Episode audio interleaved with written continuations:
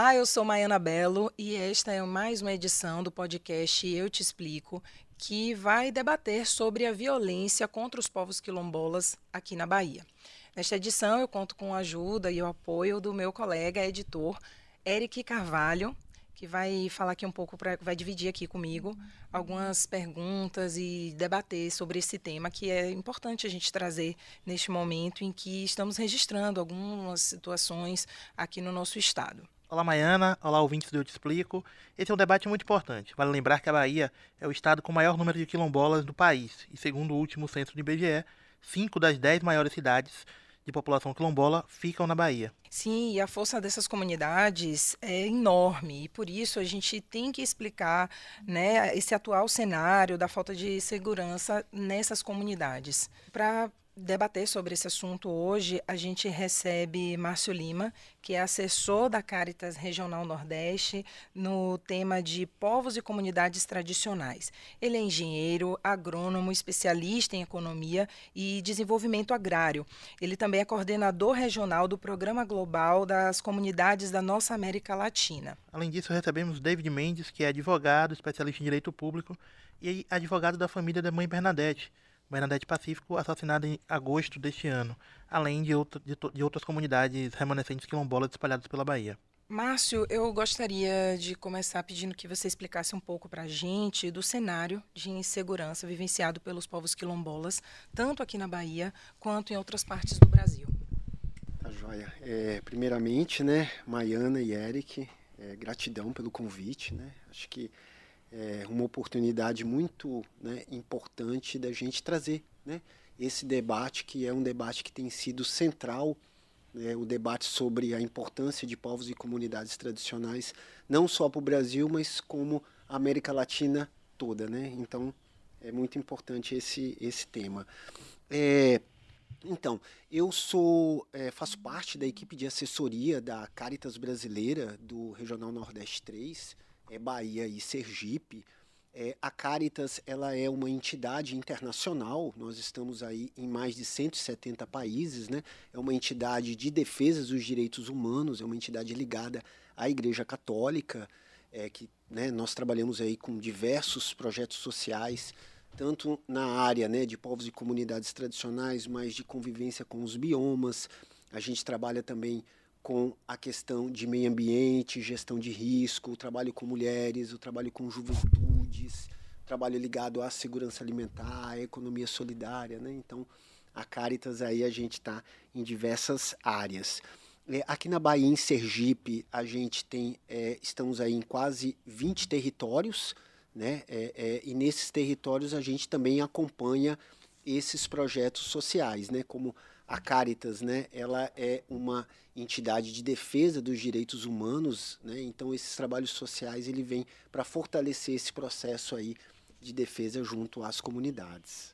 E a gente queria que você falasse um pouco sobre esse cenário da insegurança para os povos quilombolas, né, aqui na Bahia e outras partes do Brasil, mas especialmente aqui na Bahia. Como é que vocês veem essa situação de violência da comunidade quilombola vem sofrendo? É, assim, eu acho que você iniciou trazendo, né, Eric, um pouco é, é, os dados né, mais recentes aí que a gente teve agora, né, sobre as populações, não só quilombolas, mas as comunidades tradicionais como um todo, né? Então, acho que o debate que a gente vem trazer um pouco é a importância, qual é a importância dessas comunidades tradicionais, das comunidades quilombolas para a sociedade como um todo, né? Então, o censo ele trouxe alguns números interessantes, né? Você tem aí, né, é, é, o censo levantou 1 milhão e 300 mil pessoas que se identificaram como quilombolas, né? E a gente, desse número, a gente tem 68% no Nordeste e quase 30% no estado da Bahia, como você trouxe, né? Então, existe uma importância aí social, econômica e política, né? De fortalecer essas comunidades. E um outro elemento importante que a gente vem trazer também, acho que principalmente nesse debate, né, que na atualidade ele está muito forte, que é a questão das mudanças climáticas, né, o aquecimento global e que tudo isso está ligado muito a, digamos, esse modelo de desenvolvimento que vem sendo adotado nas últimas décadas, né, um modelo de desenvolvimento, né, muitas vezes focado no lucro, pelo lucro e não trazendo uma perspectiva socioambiental, né? Então, quando a gente olha, é, um terço das florestas, né, do que a gente tem de biodiversidade no Brasil hoje, estão nessas comunidades tradicionais, né, indígenas, quilombolas, ribeirinho, fundo fecho de pasto, né? Então, ou seja, existe uma importância né, ambiental muito grande da gente preservar esses territórios. E quando a gente fala né, de 1 milhão e 300 mil pessoas, só 4% dessas pessoas estão em terras tituladas. São territórios reconhecidos pelo Estado. Então, ou seja, há todo um caminho ainda para ser feito, né? Por isso a importância do censo, né? De saber o número, né? Quantas pessoas se intitulam quilombolas, quantas pessoas estão ocupando esses territórios para que é, seja avaliado toda, toda a situação, a situação também, como você falou, da, da regularização fundiária, né? Isso é um, é um fator muito importante. É, a gente até queria saber por que ela é tida como um dos principais fatores que contribui para conflitos e casos de violência nessas comunidades. Sim, é algo que é importante, né, a gente trazer também que, é, infelizmente, é, terra hoje no Brasil, ela é, ela tem um sentido de poder muito grande. Né? E esses territórios que eles não têm ainda o reconhecimento do Estado do ponto de vista né, da titulação, né, o documento de posse, é, essas comunidades elas estão susceptíveis né, a conflitos. Porque a partir do momento né, que você não tem a demarcação, né, a delimitação desse território, esse território ele está susceptível a que né? grileiros, grandes proprietários de terra, é, grandes projetos, né? como ligado aí à mineração, ao agronegócio, né? que desmata, que queima, né? Ou seja, essas comunidades, né, quando não são tituladas, esses territórios eles sofrem muitas vezes ameaças, né? Você tem lideranças ameaçadas, né, de morte nesses territórios por causa dessa disputa pela terra, né? Então, por isso que a gente reforça a importância, né, de titular essas terras, porque a partir do momento que você titula essas terras também, você consegue fazer com que o Estado brasileiro se mobilize do ponto de vista das políticas públicas, né? Sim. Do acesso à moradia, do acesso ao saneamento, do acesso à produção, acesso à escola, né, a um posto de saúde, então, ou seja, né, as políticas públicas se, chegam. E para elas chegarem, existe uma necessidade desses territórios ser reconhecidos e titulados. Né? Acho que ao mesmo tempo tem uma, um, um, um porém aí que é a coisa do progresso versus preservação. Né? Há muito essa falácia de que o, por ser um território quilombola, um território preservado, não pode haver ali progresso. Queria que você falasse um pouco sobre essa dicotomia aí, progresso. Sim. É, isso, isso é importante, Eric, para a gente entender na sociedade né, é, a importância dessas comunidades do ponto de vista né, do cuidado da natureza, porque a forma que elas se relacionam com a natureza não é uma forma mercantil, é uma forma de harmonia, de preservação, porque isso está ligado intimamente aos modos de vida dessas comunidades tradicionais. Essas comunidades, a relação com a água é uma relação de respeito, é uma relação de ancestralidade, de cuidado. Não é uma relação de exploração. A relação com a natureza, com as plantas, é uma relação né, de harmonia, de cuidado, e não uma relação né, de que eu vou lucrar a partir da natureza. Então, acho que esse é um primeiro elemento fundamental para a gente conseguir perceber né, a diferença. Né? E volto a reforçar: se um terço da biodiversidade das florestas, elas estão nesses territórios, nesse debate das mudanças climáticas, mais do que nunca se torna central. Porque olha o que nós estamos vivenciando agora no Rio Grande do Sul. Olha o que nós vivenciamos em 2021 aqui no extremo sul da Bahia o que a gente vivenciou em Pernambuco também, em Recife. Então, ou seja, as mudanças climáticas, uma das formas da gente fazer o enfrentamento das mudanças climáticas, necessariamente passa pelas comunidades tradicionais. Sim. porque o modo de vida aponta para uma sustentabilidade. E é isso que nós temos que perceber, né? O quanto essas comunidades tradicionais estão nos ensinando, nos ensinando qual é o caminho que a humanidade tem que seguir daqui para frente. Se a gente quiser de fato enfrentar as grandes questões que estão colocadas, como a crise climática. Sim, e inclusive eh, você traz essa abordagem e eu queria saber, na sua opinião, se eh, você acha que existe um caminho possível para que se tenha um processo de pacificação nessas comunidades, né? qual o caminho para que o cenário de insegurança seja revertido? Eu percebo né, um pouco na sua fala isso da preservação do meio ambiente, e é, dessa relação dos quilombolas com o meio ambiente. Eu acho que talvez esse, esse seja um dos caminhos, mas além desse, você acredita em outro? E nesse, o que é que você se aprofundaria nesse sentido? É, eu acho que uma primeira coisa é essa, né? A necessidade da presença do Estado nesses territórios, né? Principalmente no que diz respeito à questão dos conflitos, né? Como que o Estado, né, com todo o seu aparato, né, judiciário, aparato, né, legislativo e executivo, vão para esses territórios e inicia urgentemente um processo de regularização fundiária. Acho que esse é o primeiro passo, né, que é a titulação desses territórios. Um segundo passo importante é fazer com que as políticas públicas de direito dessas comunidades, né, nós estamos falando de políticas públicas de direito que essas comunidades têm, chegue, como a gente colocou, né? As diversas políticas públicas aí que possam estruturar desde a produção, mais o acesso da juventude à universidade, por exemplo, a tecnologia, né? Não são comunidades ultrapassadas, pelo contrário, são comunidades que elas precisam, inclusive, de ter internet. Muitas dessas comunidades não têm internet, né? Então, o que nós estamos falando é isso, né? Da importância da titulação e do fortalecimento das políticas públicas. As outras questões colocadas é muito relacionada à própria produção. Hoje, um dado muito importante né, é que 70% do que vai na nossa mesa 70% do que vai na nossa mesa de hortifruti granjeiro vem do pequeno e do médio agricultor. Isso, quando eu falo pequeno, inclui as comunidades tradicionais, as comunidades quilombolas. Né? Então, ou seja, quem produz alimento não é o grande exportador de commodities. Quem produz o alimento é o pequeno e o médio. Então, ou seja, as comunidades tradicionais, as comunidades quilombolas hoje, nessa relação, nesse modo de vida dela com a natureza, ela vem produzindo alimentos saudáveis, alimentos sem o uso de agrotóxicos.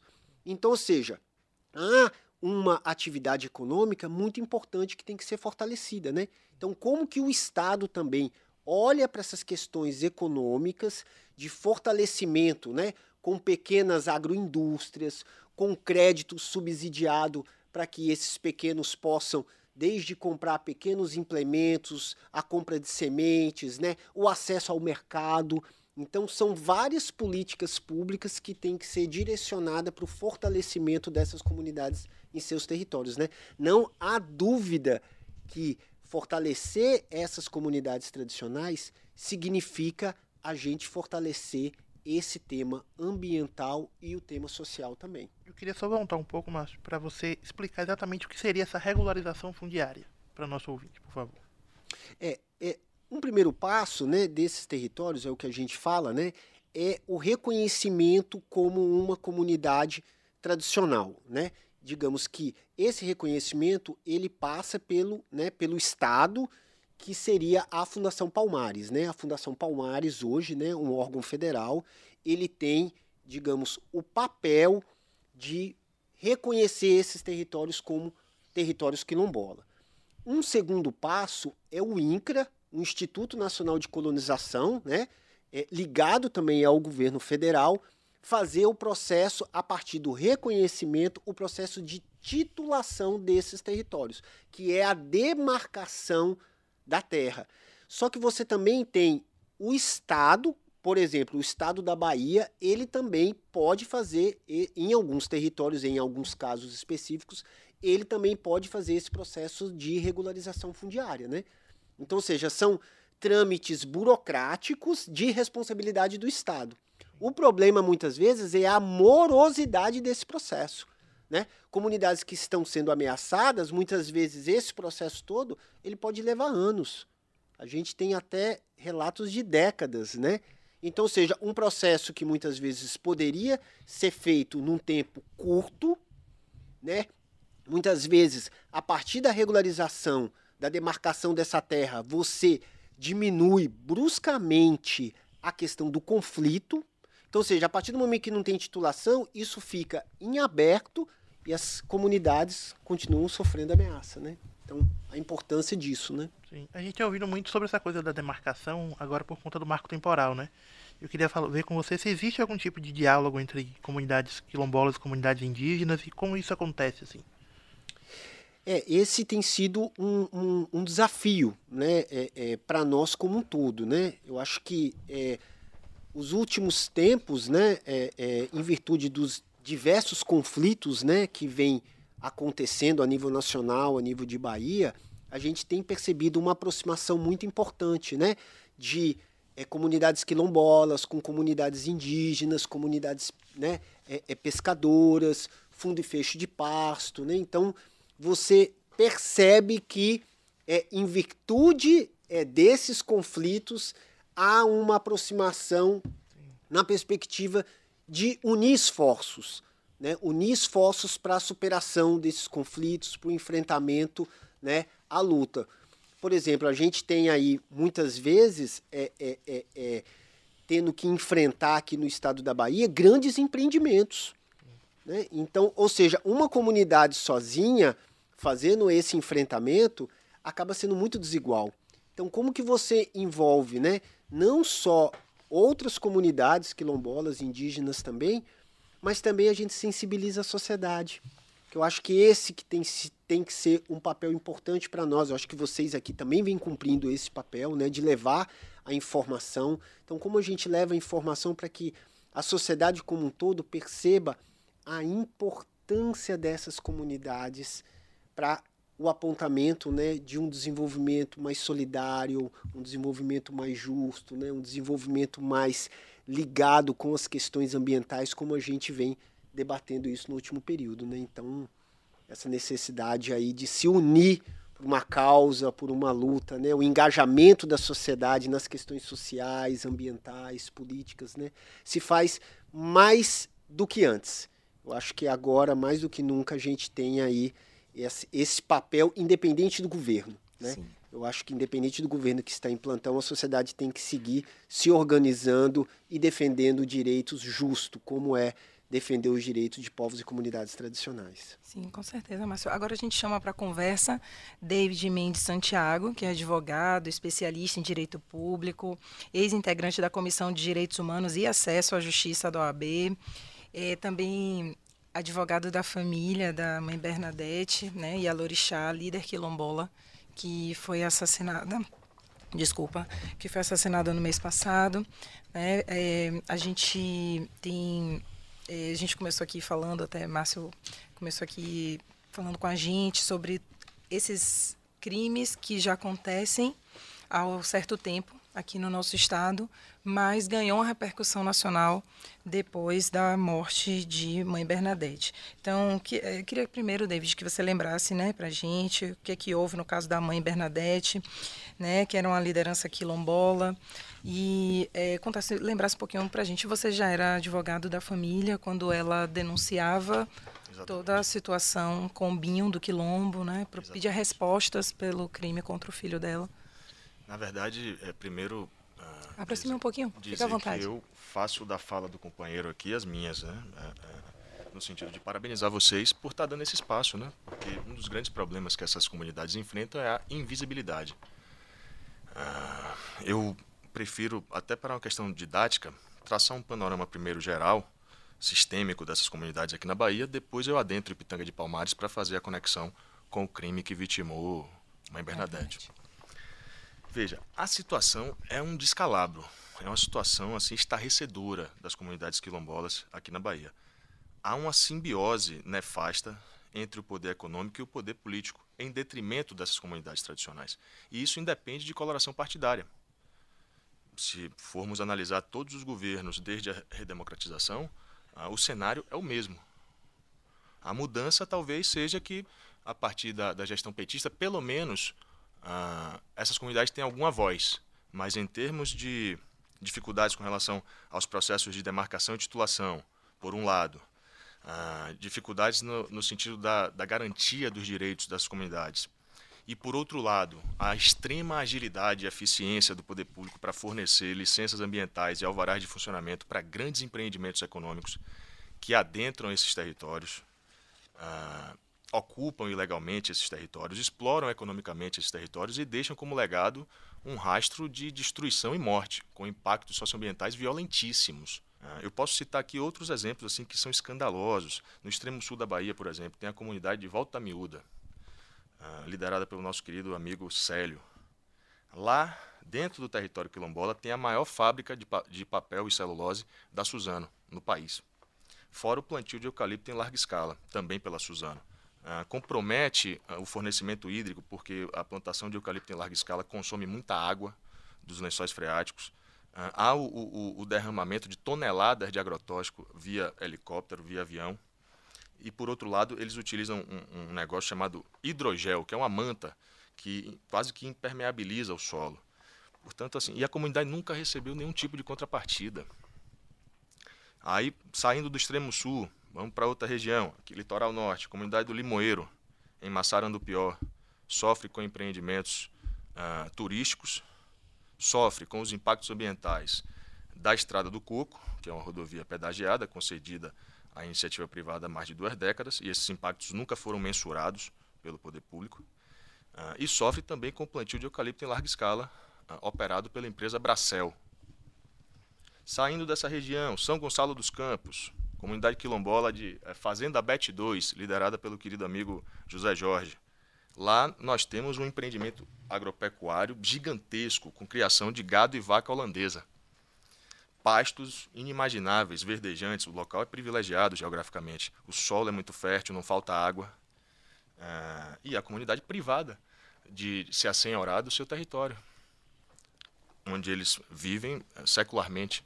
A gente falava um pouco com o Márcio sobre isso, que, e você traz um pouco disso também, porque a sensação muitas vezes é que há um pró o próprio Estado trabalha contra isso, e no próprio. A gente, eu, falo, eu citava para Márcio o exemplo do marco temporal que foi negado agora no STF, né? Sim. Então é um movimento do Estado da Bahia enquanto. O Estado é sócio desses empreendimentos. É assim que funciona. Eu tenho dito assim, sem medo. Uh, inclusive, assim, se eu estiver mentindo, por favor, me processem. Assim, uh, eu sou advogado, vou saber me defender. Há uma simbiose sinistra, nefasta do poder econômico com o poder político em detrimento dessas comunidades. O INEMA libera essas licenças em processos praticamente sigilosos, obscuros, que não são publicizados. Uh, então, sempre quando, quando a gente uh, uh, observa e toma ciência dessas situações, é sempre a posteriori. E nós temos no direito ambiental o princípio da prevenção. Esses processos tinham que ser publicizados desde a origem, para que a sociedade civil acompanhe, para que os órgãos de controle acompanhem, para que vocês da imprensa acompanhem. Mas eles são praticamente sigilosos, de muito difícil acesso. Para além disso, como eu disse, eles desrespeitam sistematicamente a legislação. Eu vou citar quatro instrumentos aqui que funcionam como escudos protetivos para essas comunidades. Primeiro deles, protocolos de consulta prévia. O que é o protocolo de consulta prévia? É uma espécie de diploma normativo, de lei, que quem faz é a própria comunidade, cada um tem o seu. E essa lei versa sobre o quê? Essa lei vai estabelecer a forma como o Estado ou a iniciativa privada deve uh, implementar um outro instrumento uh, uh, protetivo previsto na Convenção 69 da OIT, que são as consultas livres, prévias e informadas. Há uma confusão muito grande, e isso não é por inocência ou por engano, isso é feito dolosamente, ou seja, conscientemente, uma confusão entre audiências públicas e consultas livres, prévias, prévias e informadas. São absolutamente distintas. Na audiência pública, o Estado ou o empreendedor privado, ele vai lá, vai expor a, a, a, o empreendimento, a obra, o que quer que seja, a intervenção que, que querem fazer dentro do território, ouvem a comunidade, mas não estão adstritos às vontades e às deliberações dessa comunidade. Ao final, discutimos com a comunidade e passa-se o rolo compressor.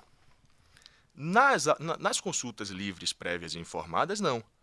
Ah, o empreendedor ou o poder público vai à comunidade, obedecendo ao protocolo de consulta prévia ah, ah, que essa comunidade tem, ou seja, a forma, os prazos, enfim, tudo de acordo com a vontade da comunidade. Vai expor seus argumentos, vai fornecer informações, subsídios para essa comunidade analisar, inclusive em parceria com universidades, com ONGs, como o Instituto Malê de Acesso à Justiça e Cidadania, que é a entidade que eu fundei juntamente com o Dr. Leandro, que é meu sócio, em 2017. A gente vem prestando desde então assistência jurídica a essas comunidades pelos quatro cantos da Bahia, correndo todos os riscos possíveis e imagináveis, porque a gente está lutando contra grandes empreendimentos milionários, certo? E contra o próprio poder público, que ao final a gente joga a luz sobre essa sociedade macabra existente entre esses dois poderes em detrimento dessas comunidades. Uh, e veja, uh, sem ajuda de ninguém, sem ajuda de ninguém, advocacia pro bono, pagando do próprio bolso, desde 2017, ocupando um vácuo que era para ser exercido pelo poder público, certo? E veja, uh, como, qual é a diferença básica entre esses dois instrumentos, a audiência pública e a, a consulta livre prévia informada? A diferença básica e fundamental é que na consulta livre prévia informada, o poder público ou a iniciativa privada estão vinculados às decisões finais das comunidades sobre se quer ou não o empreendimento e a forma como esse empreendimento deve operar. Inclusive no sentido das contrapartidas necessárias, medidas de prevenção de impactos, medidas de mitigação de impactos, medidas de reparação de impactos. Então a diferença é brutal. Além desses dois instrumentos, na legislação brasileira, há a necessidade, essa legislação que regulamenta a Convenção 69 da OIT, é uma portaria ou é uma instrução normativa, me esqueci agora a espécie é, específica é, de diploma normativo, é, que é interministerial, INCRA, Fundação Palmares e outros órgãos do governo federal. Nessa legislação, há lá a previsão expressa da necessidade de dois estudos uh, antes da, implementação de qualquer obra, intervenção ou empreendimento econômico no território dessas comunidades ou num raio de 5 quilômetros dos limites desses territórios. Quais são esses dois instrumentos? SQ, que é o estudo do componente quilombola, que é um mapeamento de todos os riscos e danos e impactos eventualmente provocados por esse determinado empreendimento. E, por outro lado, o PBAQ, Projeto Básico Ambiental Quilombola, que, ah, digamos, é o outro lado da página, lista quais são as medidas de prevenção, de mitigação e de reparação desses impactos. O mesmo Estado que é letárgico na hora de assegurar os direitos, na hora de demarcar, de titular, é o Estado que libera ah, essas licenças, esses alvarás, né, que autoriza ah, ah, esses empreendimentos a, a fazerem o que fazem. Agora vamos aqui adentrar em Pitanga de Palmares. Ah, só um minuto. É, é, teve algo que você falou que foi bem importante e Márcio queria acrescentar ah, alguma sim. coisa, né, Márcio? É... Sobre isso. Então, acho que é, é sobre essa questão é, dos protocolos de consulta. Né? A Caritas, a gente vem construindo protocolos de consulta né, junto com as comunidades quilombolas aqui da Bahia e de Sergipe também. E ele é um documento, assim, né? Como o doutor trouxe, assim, a importância dele está muito ligada ao processo de escuta. Como que as comunidades querem ser escutadas Perfeito. sobre a implementação de um grande empreendimento, né? Muitas vezes, na maioria das vezes, falta informação para essas comunidades. Essas comunidades não têm informação, né? Dos danos, da causa, da perspectiva desses empreendimentos. Então, esse esse protocolo, na verdade, ele é uma ferramenta metodológica, né? que para a construção dele precisa a participação de toda a comunidade. Né? Então, ele é uma construção participativa e, mais do que o resultado final do documento, a gente fala da importância do processo. A construção desse documento vai sensibilizando a comunidade da necessidade de se organizar para lutar pelos seus direitos, com né? Certeza. Então acho que só fortalecer aí que é, a Caritas vem trabalhando né, com essa ferramenta que o doutor trouxe aí, que tem sido uma das principais ferramentas aí de defesa desses territórios é, quilombolas. E é como você falou, ah, eles muitas vezes não têm nem acesso à informação, não têm condição, inclusive, de construir sozinhos. Então é importante as ONGs, enfim, que atuam nesse nicho, as entidades da sociedade civil, que continuem fazendo esse trabalho né, de auxiliar. É fundamental, um instrumento protetivo assim de primeira importância. Uh, e eu concordo contigo também. O processo de elaboração é um processo que pedagogiza esses direitos e faz o engajamento dessa comunidade uh, no sentido uh, de estimular o associativismo, enfim, e a discussão do bem comum ali daquele território. Mas vamos, eu queria passar para Pitanga de Palmares, porque é muito emblemático. Essa comunidade ela descende de uma fazenda, de um antigo engenho, né, uma fazenda de, de produtores de, de açúcar ah, chamada Mucambo. Há mais de 200 anos estão ali, esses remanescentes ah, desse quilombo. E desde então, nesses dois séculos, eles vêm sofrendo pressões ah, por parte do, do, poder econômico e do poder público de todos os lados e de todas as naturezas. Vamos lá. Há cerca de 50 anos atrás, por exemplo, para dar concretude ao que a gente está falando, para que o nosso ouvinte tenha noção há cerca de 50 anos atrás. A Embasa, que é a empresa baiana de fornecimento de água e saneamento, equivalente à Sabesp de São Paulo, empresa pública do estado da Bahia, construiu uma represa sobre o Rio Joanes, que fornece água para Salvador e para a região metropolitana. Pois muito bem. Sabiam desde sempre que existiam essas comunidades. Porque não é só uma comunidade. O que se chama vulgarmente, o que se popularizou como Pitanga de Palmares, na verdade é um conjunto de quatro comunidades quilombolas distintas, mas que ocupam aquele território há cerca de 200 anos. Ah, você tem ali a comunidade Dandá, Caipora, enfim. Ah, pois muito bem. Quando a Embasa construiu essa represa, cerca de 20% do território quilombola, de 20% a 30%, ah, ficou submerso pelo lago que foi criado. Ali debaixo d'água nós temos terreiros de candomblé, igrejas, ah, casas dos antepassados dessa comunidade. Por exemplo, a casa dos avós de Mãe Bernadette está ali embaixo d'água. E nunca, nunca ninguém dessa comunidade foi indenizado. Nada. Para além disso, a legislação brasileira prevê uma espécie de royalty, uma compensação financeira pelos riscos e danos que determinado empreendimento econômico produz, inclusive empreendimentos hídricos. E essa represa, ela está absolutamente grudada, colada com a comunidade de Pitanga de Palmares. Qualquer falha na operação dessa represa, ou qualquer acidente, ou até um, um sei lá, por razão, ah, um, um, caso fortuito que não tenha, que não, o imponderável, né, que às vezes acontece, resultará inexoravelmente na eliminação, na extinção dessa comunidade, que será varrida do mapa. Vou falar uma outra, um, outro exemplo que é estarrecedor, que é Veja, é o próprio poder público praticando ilegalidades e dando mau exemplo. O governo do estado da Bahia, em 2002, esteve lá nessa comunidade de Pitanga de Palmares e fez, começou a fazer uma série de audiências públicas prometendo a instalação de uma fábrica de sapatos. Pasmem com o que eu vou dizer, uma fábrica de sapatos, que supostamente ia gerar emprego e renda, certo? Para os habitantes dessa comunidade quilombola. Pois muito bem, evidentemente, é, por conta do, do, do, racismo estrutural e do racismo institucional, lamentavelmente essas comunidades ostentam inexoravelmente os piores IDHs dos seus respectivos municípios, certo? Então são comunidades sempre carentes. Está aqui o companheiro que não me deixa mentir. Ah, e o que, é que acontece? Por conta disso, a comunidade aprovou com entusiasmo esse projeto. Claro, para gerar emprego, renda, desenvolver, enfim. O Estado, então, não satisfeito, contratou mão de obra quilombola local para edificar, para construir. E ao final, entregou um presídio em vez de uma fábrica de sapatos. É uma coisa inacreditável o que acontece aqui na Bahia. E esse presídio funciona até hoje na comunidade de Pitanga de Palmares.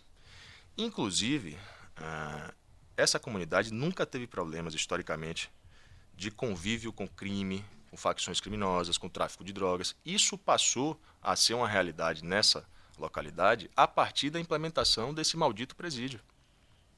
E há diversos estudos acadêmicos que comprovam a relação direta entre a instalação e operação de unidades prisionais e o aumento da criminalidade no seu entorno.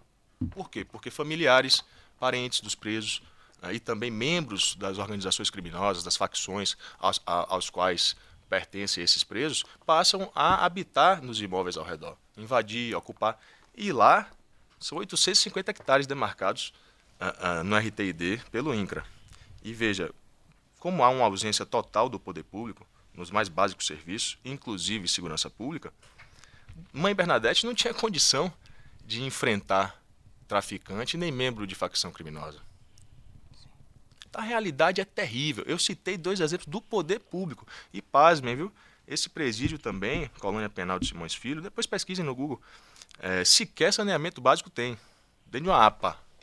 Que além de ser território quilombola, é uma APA, uma área de preservação ambiental. Davi, vou aproveitar que você está falando de Pitanga dos Palmares, vou agradecer a presença de Márcio e vou chamar para essa conversa também agora é, o Wellington dos Santos, que é filho de Binho do Quilombo e neto de Mãe Bernadette. O Wellington estava na casa da líder quilombola no momento em que ela foi assassinada, final de agosto. Eu queria trazer para essa conversa também e agradecer a participação de Márcio. Muito obrigado, Márcio. Obrigado a vocês. Olá, Wellington. Obrigado por sua presença. Olá, Wellington. É, Wellington, no momento em que sua avó foi assassinada, você é a voz que dá ao mundo essa notícia. Eu queria que você falasse um pouquinho dessa, desse sentimento, de todo esse momento que aconteceu e que você estava ali presente. Bom, aquele momento ali foi foi terrível, foi um pesadelo. Vivenciar aquela, aquela realidade que a gente só vê em filme, aquela covardia, e, e ver as condições do corpo da minha avó, a maneira que foi violado e o sangue dela derramado, muita cápsula de bala, foi uma cena assim que, que foi apavorante. E é, a única coisa que eu tinha que, que eu precisava fazer naquele momento era agradecer pela vida das minha, da minha irmã caçula e do meu primo pequeno que estava também na casa quando aconteceu o assassinato. É, sua, você já era tratado por Mãe Bernadette dessa forma e eu acho que é, enquanto o futuro do quilombo, né? Hoje você é o presente do quilombo e também o futuro.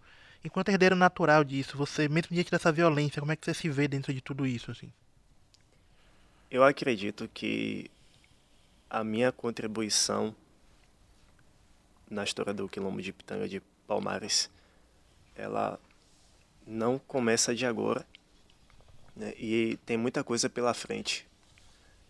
Pessoas que, que me auxiliarão, né? que contribuirão também para essa jornada e que, apesar das ameaças e do histórico de violência, do sangue derramado, e dessa dívida do Estado com nossa família, eu assumo essa responsabilidade de, como posso dizer, ser um líder em meu quilombo.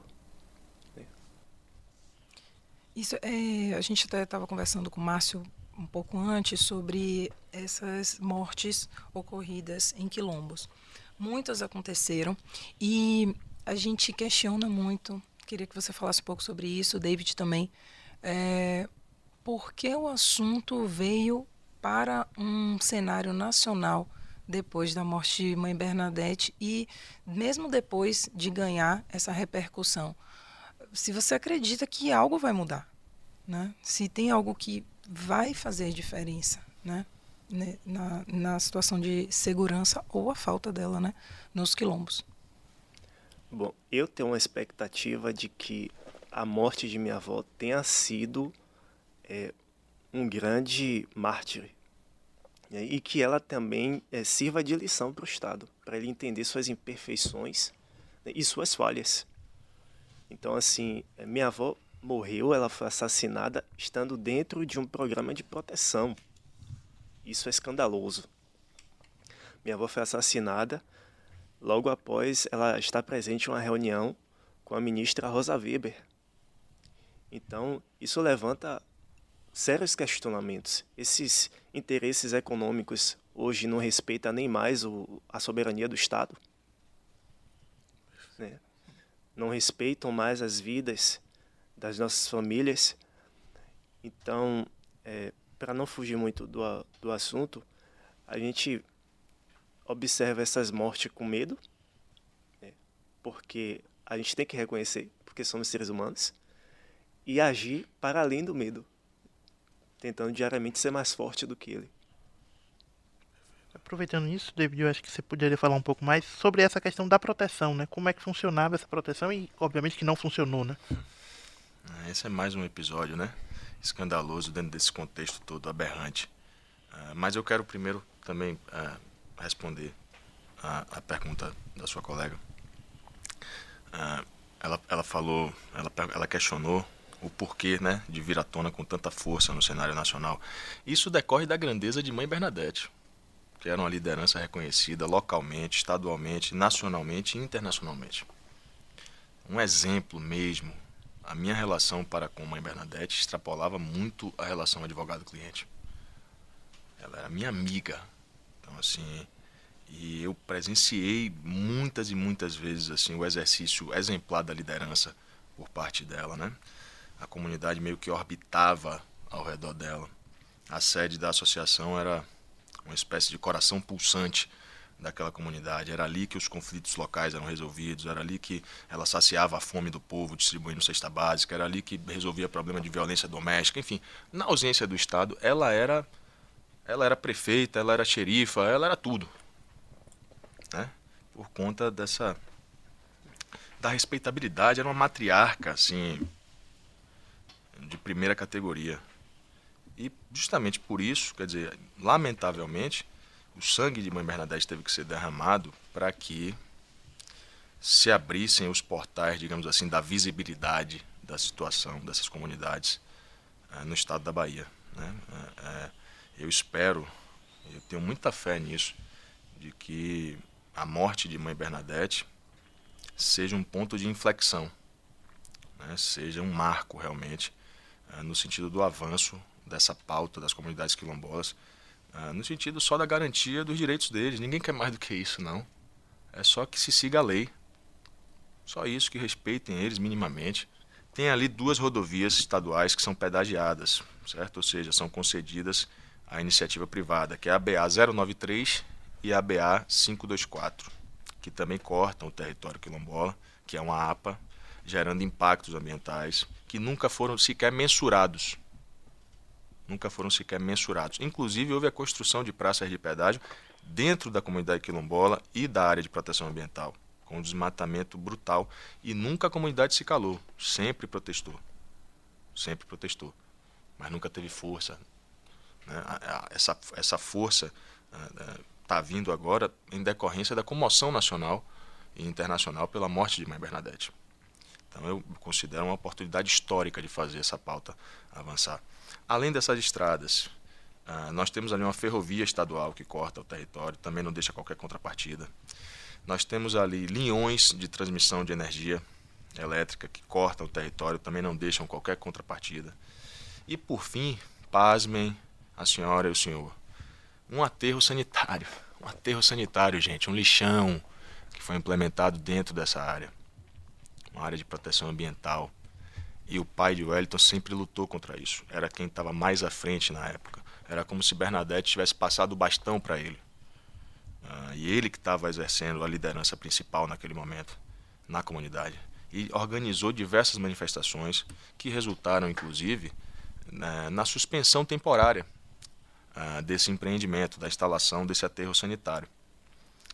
15 dias depois dessa suspensão, ele foi brutalmente fuzilado na frente da escola da comunidade. E no caso de Mãe Bernadette, uh, há também ali, dentro dessa, desse contexto do crime, a questão da especulação imobiliária. Mas em que sentido? O que é isso concretamente? É a invasão desse território o loteamento de frações desses terrenos e a venda. Aí não, não, não há como ter controle, porque é uma espécie de milícia armada, enfim, ah, que condições Bernadette ou quem quer que seja da comunidade terá de enfrentar isso sem o auxílio do Estado, das forças de segurança do Estado? Não há uma milícia quilombola que possa proteger a comunidade. Ah, então é um cenário muito complexo. E no caso de Mãe Bernadette há um, uma, uma simbiose aí entre essa especulação imobiliária e a exploração ilegal de madeira. Cerca de 15 dias antes do crime, a mãe Bernadette tinha feito uma denúncia ao Major Idelgarde, da 22ª Companhia da Polícia Militar, lá de Simões Filho, ah, no sentido da extração ilegal de madeira no território. E uh, o Major, então, uh, designou seus homens que montaram uma campanha, uma, uma campana, na noite do dia seguinte, e pegaram de madrugada, conseguiram apreender um caminhão cheio de madeira. Então o caminhão foi apreendido, o prejuízo com a apreensão das madeiras foi avaliado em mais de 100 mil reais e algumas pessoas foram presas.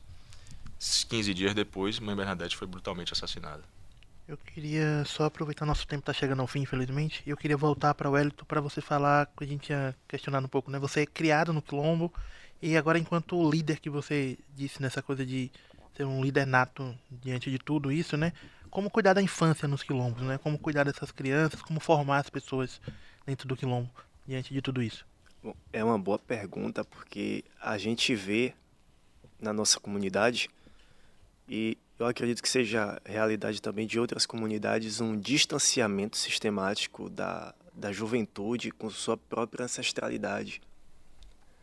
A gente percebe que, é, mesmo o jovem estando perto ali de seus antepassados, seus ancestrais que são arquivos vivos, como ele é diariamente, como eu posso dizer, massacrado por uma mídia que é consumista, ele não leva isso em conta, ele não dá a devida importância à história de sua comunidade, porque ele está muito preocupado com aquilo que o sistema quer que ele se importe. E muitas das vezes é, é algo insignificante. Então, eu acredito que uma saída para essa solução é a formação de novos líderes. Entendeu? É levar para as escolas das comunidades a história da comunidade. Entendeu? é a gente ter um ensino, uma educação de quilombola de qualidade e que seja efetiva também.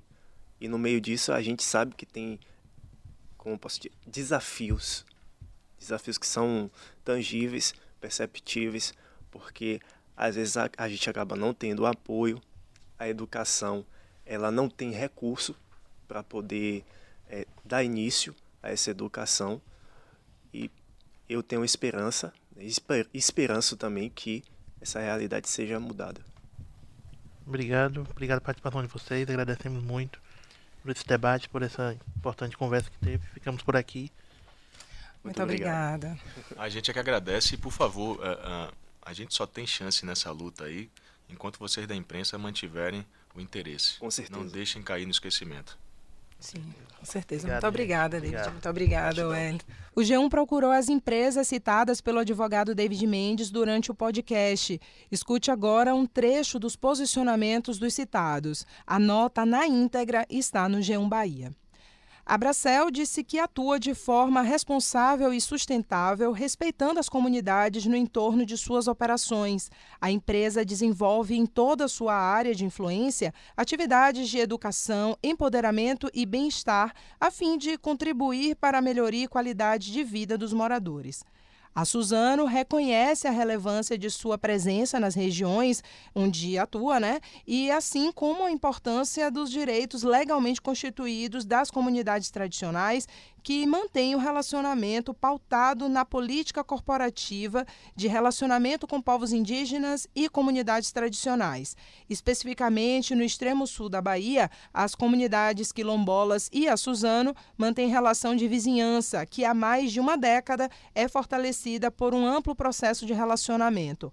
A empresa disse ainda que seu modelo de produção é realizado a partir de práticas responsáveis de manejo, que contribuem para a conservação de água no ambiente. A concessionária Bahia Norte informou que todas as obras e intervenções nos trechos administrados e operados pela concessionária nas rodovias BA-093 e BA-524 contam com licenciamento ambiental emitido pelo INEMA, órgão gestor da APA Joanes e Pitanga. No cumprimento das condicionantes ambientais, a concessionária realizou estudos arqueológicos licenciados pelo INFAM e em todo o trecho de atuação das rodovias, incluindo a área do Quilombo Pitanga do dos Palmares. O estudo foi publicado em 2016 com as informações da pesquisa arqueológica e apresentado em ações de educação ambiental nas comunidades da BA 093. Já em base, esclarece que o quilombo Pitanga dos Palmares está situado no entorno da barragem Joanes II, com construção concluída em 1970 pela Superintendência de Água e Esgoto do Recôncavo, quando a Embasa ainda não existia. Reforçou que a barragem não representa risco para os moradores do quilombo. E o INCRA disse que o Serviço de Regularização de Quilombolas aqui na Bahia já instaurou 381 processos administrativos com a finalidade de realizar a regularização fundiária, objetivando a titulação coletiva das famílias remanescentes de quilombo. A regularização fundiária se trata de uma ação que requer o cumprimento de diversas etapas, o que exige recursos orçamentários, técnicos e humanos para a execução. Além disso, nem todas as fases estão sob tutela do INCRA. Lembrando que todas as notas na íntegra estão no g1.com.br/barra Bahia. Para você que nos acompanhou até aqui, muito obrigada e até a próxima edição.